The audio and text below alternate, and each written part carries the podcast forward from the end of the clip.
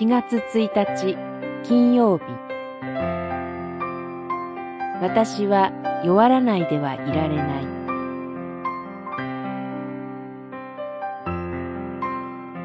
コリントの信徒への手紙2、10章、11章。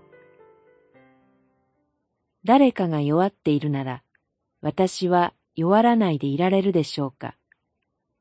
誰かがつまずくなら、私が心を燃やさないでいられるでしょうか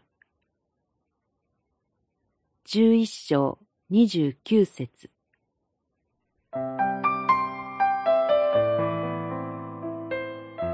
十章からパウロの語り口が少し変わったと感じられるかもしれません。コリントの教会に少なからず混乱があり、パウロに対して弱々しい人で話もつまらないと否定的な態度をとる人たちがいたようです。そのような教会と問題についてパウロが強く説いていることが読み取れます。パウロの使徒としての主張が述べられ、信頼回復のための弁明でもあり、キリストに仕えるがゆえの苦労の数々も細かく挙げられます。これらの一つ一つを想像すると、パウロが受けていた苦しみの凄まじさを感じます。その上に自分の愛する群れが問題を抱え、混乱に陥っている状況に心配事がつきません。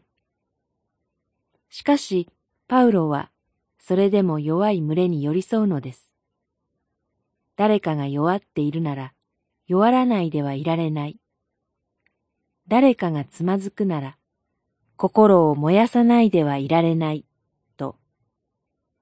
心を燃やす、とあるのは、心を痛める、と訳すこともできます。聖書協会共同訳新海訳2017弱っている誰かを思って心を痛めるパウロはこうも語ります。弱い人に対しては弱い人のようになりました。何とかして何人かでも救うためです。コリントの信徒への手紙1九章二十二節福音のためならどんなことでもしようと、キリストの愛に駆り立てられる姿です。祈り、キリストの愛のゆえに、弱る誰かに寄り添うことができますように。